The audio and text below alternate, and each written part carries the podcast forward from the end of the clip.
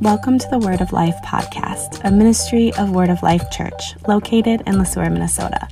From sermon audio to midweek content and much more, we hope you are blessed by what you hear. For more information or to donate, please visit wordoflifemn.com. Now, enjoy this week's episode.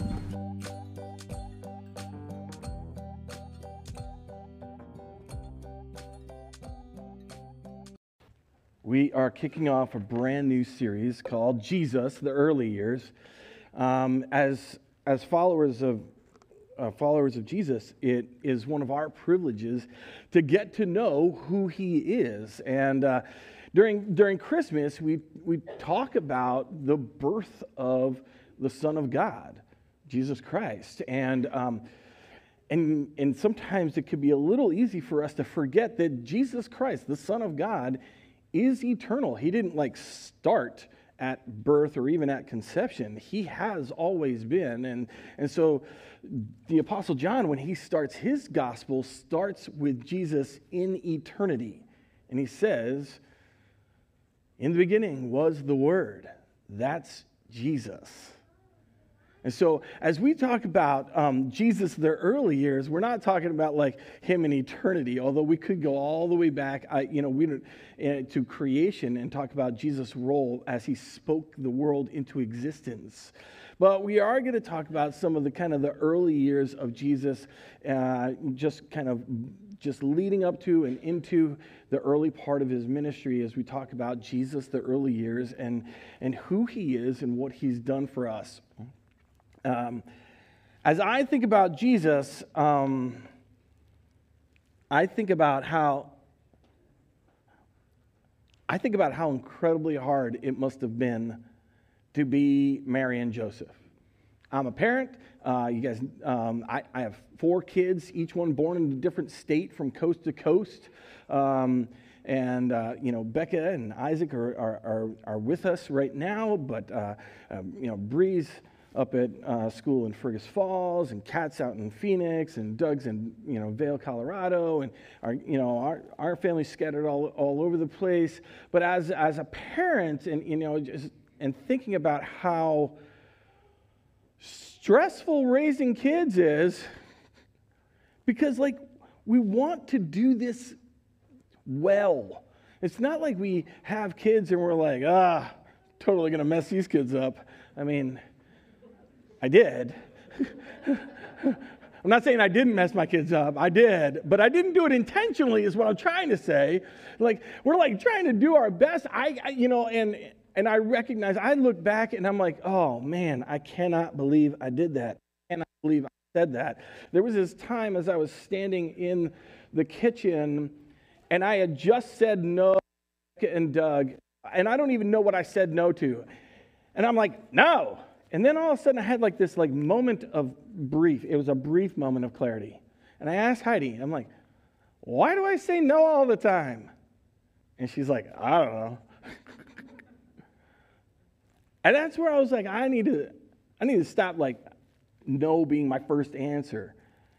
I think about parenting and how challenging it is. I think about Mary and Joseph parenting, raising the Son of God.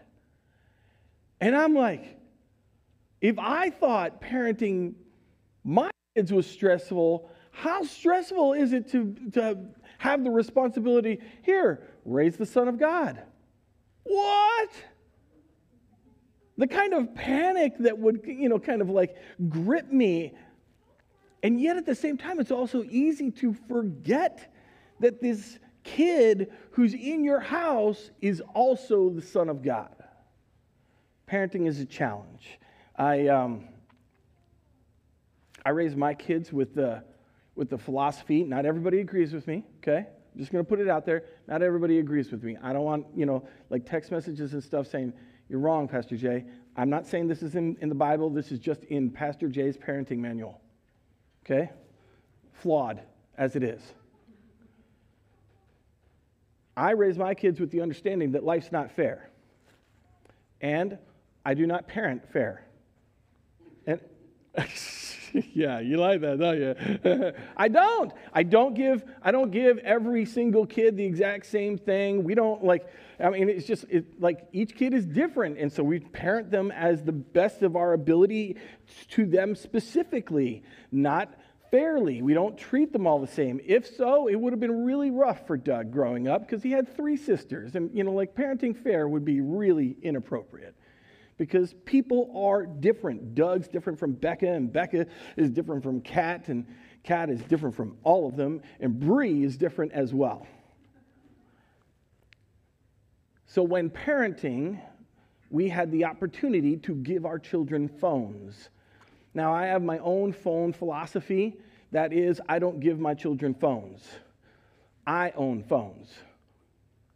I own phones that I pay for, and I allow them to use those phones at my convenience because they're my phones.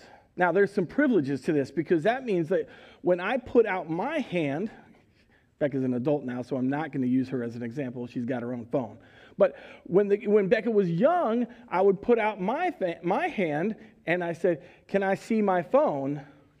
And she would take out her phone, sometimes begrudgingly, and put it in my hand. That allowed me to kind of check out, like, who is she texting and why are you talking to them like that? It allows us to coach and all of those good things. But the truth is, I'm not fair. The phones are for me. And so each kid got their phone at a different time in life. It wasn't at the, you know, like on their like 13th birthday or anything like that. And I realize to some parents that's the easiest thing for them to do. For me, it wasn't. You know, Doug was always involved in sports, Becca wasn't. Becca's involvement in sports was like running alongside somebody on the soccer field saying, Hey, do you want to get together later? That'd be super fun. Doug, not so much. Doug always involved in sports, so it seemed like Doug always needed a ride. He always needed to be picked up. He always needed to be dropped off. He always needed to get to this game. He always needed to get to that game. And like the, the incessant need for contact with rides and stuff like that just basically said, Here, have this phone, okay? Call me and tell me what field you're at. Baseball field? Great. Football field? Okay. You know, baseball, soccer, whichever field you're at, just let me know where you are and when you need to get picked up. I loved him having that phone until he didn't answer it. You see, my rule with my phone was I call, you answer. I text, you answer. And I don't know how many times I'd call him and it'd ring and ring and ring. I'd get no answer. And then I'm trying to pick him up and I'm like, I'm doing this for you, buddy. You know, and no answer, this, that, and the other thing. And he'd get into the car and I'd be like losing my mind. I'm like, dude, you got your phone? Yeah. How many times have I called you? 14. Why didn't you answer it? Well, I had it on silent because of school. I'm like, well, that's a good choice. Why didn't you answer it? He's like, I didn't feel it. I'm like, was it in your, you know, he wears, he wore shorts a lot and, you know, stuff like that. And unfortunately, now I have to deal with this unfairness in the opposite direction. You see, because now my kids are calling me. And they call twice and then they give up calling me because I didn't feel it. or I didn't answer the phone. And so now they just call Heidi. You know, like cut out the middleman. Why bother calling dad? It's not fair. He's not going to answer. There are these times when parents, I thought that I was right with Doug. Dude, answer the phone. But now that it's happening where I'm the one who's in the wrong, I'm like, I don't know. I didn't, I'm sorry. I didn't feel it. He's like, yeah, I tried that with you years ago. and you said that that's not a good reason. It all comes back. Parenting is hard. I can't imagine parenting the Son of God. Let's take a look at a text with Jesus boy Jesus uh, in the early years. Uh, if you have your Bibles with you, you can uh, turn with me to Luke chapter 2. If not, it'll be right up here, or you can just get your phone out and get the Bible app and look it up. Luke 2, starting in verse 41, reading in Jesus' name because it's God's word, not mine.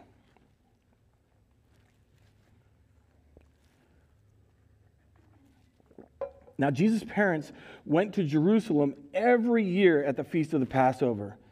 And when he was 12 years old, they went up according to the custom. And when the feast was ended, as they were returning, the boy Jesus stayed behind in Jerusalem. His parents didn't know it, but supposing him to be in the group, they went a day's journey but then they began to search for him among their relatives and acquaintances. And when they did not find him, they returned to Jerusalem, a day's journey, searching for him. After three days, they found him in the temple, sitting among the teachers, listening to them and asking questions. And all who heard him were amazed at his understanding and his answers. and when his parents saw him, they were astonished. And his mother said to him, Son, why have you treated us so? Behold, your father and I have been searching for you in great distress. And he said to them, Why are you looking for me? Didn't you know that I must be in my father's house? And they did not understand the saying that he spoke to them. And he went down with them and came to Nazareth and was submissive to them. And his mother treasured up all these things in her heart. And Jesus increased in wisdom and in stature and in favor with God and man. Here ends the reading of God's word. Every year, this is not a new event for him. This is not a new place. This is not a new, new thing. Every year of his life, they would go up to Jerusalem. Remember, Jerusalem's kind of on a mountain. So every time we talk about going up to Jerusalem, it doesn't matter what direction they're coming from, they're going up to Jerusalem. Uh, and so when, when, when, when Jesus is 12 years old, they're living in Nazareth, which is just which is a ways north. They go up to Jerusalem. They celebrate the Passover with the Jewish nation. And, um, and while they're there, you know, they're having a great time. It's a great festival. They go, it's normal to go up with a large group of people. It's safer to travel as a caravan and uh, of family, friends, people from Nazareth. and, um, and so as they're there, everything's great. Festival is over, everybody packs up, heads back uh, to Nazareth. Now, the normal way to leave Jerusalem to go up, you know, down to Nazareth is to come down the mountain, go down to the down to the river, cross over the Jordan River, go up the other side, and then get up towards the Sea of Galilee, cross over, and then boom, you're up into the hill hill country, into the small town of Nazareth. They get about a day's journey away, which usually would put them, you know, either in Jericho or past Jericho. So they traveled for a day, just kind of trusting that Jesus was there with them. After a day, they go looking for him and they realize, oh, he's not here. Now remember, they're raising the Son of God. You just lost the Son of God. Man, I get into a panic when I lose my keys. I can't imagine the panic if I lost the Son of God. I knew he was here somewhere. They travel all the way back, another day's journey. They search everywhere, and after three days, so day's journey out, day journey back, and then they search for a full day. They finally find him in the temple. Is he panicked? No. Are they panicked? Probably. Is, it, he's just sitting there in the temple, hanging out with the teachers, you know, listening, asking questions. I'd love to have this 12 year old hanging around, you know, at, at Word of Life. That sounds like fun. Just listening, asking questions. What do you mean by that? What's that all about? Huh? Okay. And then Mary and Joseph bop in And they say, Son, why have you treated us so? Why'd you do this to us? What are you doing? And, and they, uh, we've been searching for you in great distress. Yeah, distress. You lost your kid for three days, who's also the Son of God. I'd be in great distress. I think that was a very polite way of putting it. Why'd you do this? It's it's hard. You see, I read this story and I read it like a parent. And if you read it like a parent, who do you identify? You identify with Mary and Joseph. And all of a sudden, you start looking at Jesus, who I understand fully is the Son of God. And I'm like, Jesus, why'd you do that? Anybody here who think who might think that like Jesus did the wrong thing there? Like leaving mom and dad? You're right. Don't raise your hands. That was good. no, but honestly, like I read this and I'm like, Jesus, man, if you were growing up in my house, you'd be in serious trouble. If, if one of my kids like disappeared for three days and didn't check in, man, there'd be some serious trouble at my house. I don't care if you're 12 years old. That's not okay. And then we remember that Jesus is the Son of God, that He is perfect that he is sinless, which means he has never said or done anything wrong. So, what he was doing and what he was saying as he explained it to them was A, 100% honest. This wasn't just a, a 12 year old, you know, a 12 year old's brain dead answer. And I know I was brain dead when I was 12 year old, and I've told you some crazy stories about me being brain dead. This is not that. Jesus didn't answer his parents and say, What? What? What? I didn't do anything. That is not what Jesus is saying. What, ju- what Jesus is saying is, What? Uh, didn't you know that I'd be here? I don't, I don't get it. Why didn't you know that I'd be here? This is exactly where I need to be. I need to be in the house of the Lord, my Father's house. And, and but it, the scriptures say right here, they didn't understand. They did not understand what he was saying. Does that mean that he was saying the wrong thing? No. Does that mean that he was saying something brain dead? No. He's perfect.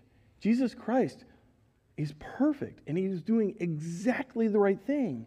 And he said exactly the right thing. And it's not his fault that they didn't understand it. And so maybe if you're not a parent and you hear this text and you're like, well, that makes sense to me. I'm not a parent. I listen to it maybe, maybe from the perspective of Jesus is like, oh, yeah, being right there. He didn't do anything wrong. It's not like he's disobeying his parents. He wasn't. He just wasn't. Jesus wasn't where they expected him to be. Jesus was where he needed to be. The right place at the right time. And it's easy for us to forget that God is perfect. Mary and Joseph knew that Jesus was the Son of God, the Christ, the Messiah, the Savior of the world, the Lamb of God who takes away the sins of the world. Mary and Joseph knew that. But in the everyday life, it is so hard to remember that he's perfect, that he's sinless, and that everything that he says and does is 100% right. And before I pick on Mary and Joseph too much, I have to confess that we do the exact same thing. It's easy for us to forget that God is perfect, that what he says and does is 100% perfect, that he loves us perfectly, that his plan of salvation is perfect.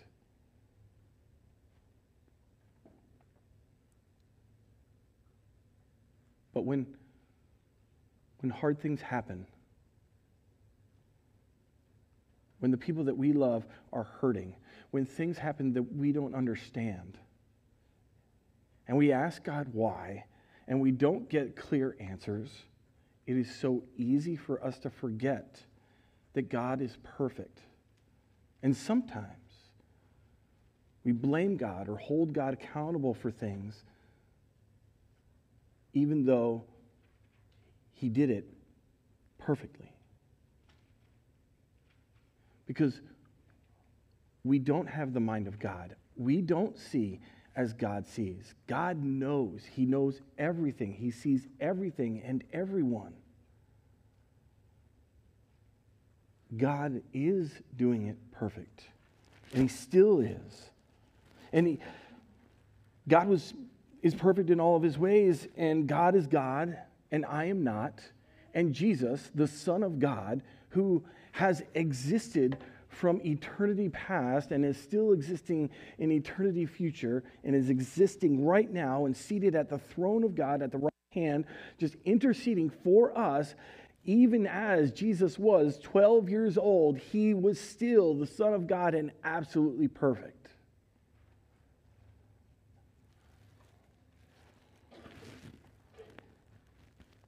And I can't imagine the perfect, eternal, awesome God humbling himself to be born into the limits of a human body.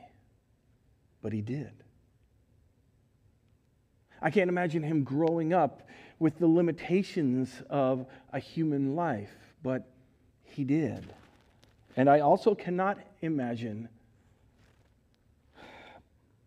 the Son of God submitting himself to imperfect parents, but he did. I further, it's hard for me to imagine that the perfect Son of God submitted himself to death on a cross that he did not deserve. He didn't deserve death on the cross because he is perfect. The wages of sin is death. Sin earns us death. He never sinned, and yet he died in our place so that he could take the sting of death away from us, so that everyone who believes in him receives eternal life in place of death. The perfect Son of God was perfect at 12 years old, and he was perfect on the cross. And he is perfect for you.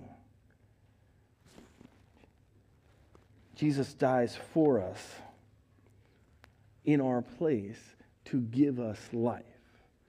And so, as we look at Jesus, the early years, and we see 12 year old Jesus, the temptation is for us to look at God, the Son of God, and say, oh, I don't know, you didn't look like you did it right. He did it right. He always does it right. And it's tempting even now sometimes to look at God and say, What are you doing? What are you doing? He is the perfect God. And He loves us very much. And sometimes, just like Mary and Joseph, we just don't understand. So when we don't understand, when we don't understand what God is doing or why something happened, trust God that He is perfect and He is loving perfectly when we don't understand. Let's pray. Lord God and Heavenly Father, you're awesome and I'm not. You're God and I'm not. You are seated on a throne not made with human hands, just seated in majesty and, and shining in all of your glory. We are blessed to come into your presence to worship you. We thank you, Lord God, for, for sending your Son to be our Savior. We thank you, Lord Jesus, for humbling yourself, submitting yourself to becoming the Son of Man and the Son of God, to be born in, in human likeness, and submitting yourself even to death on the cross. And we just thank you and praise you. We thank you for giving us the Holy Spirit, for pouring it out, to give us understanding. We confess to you that we, that we don't always understand.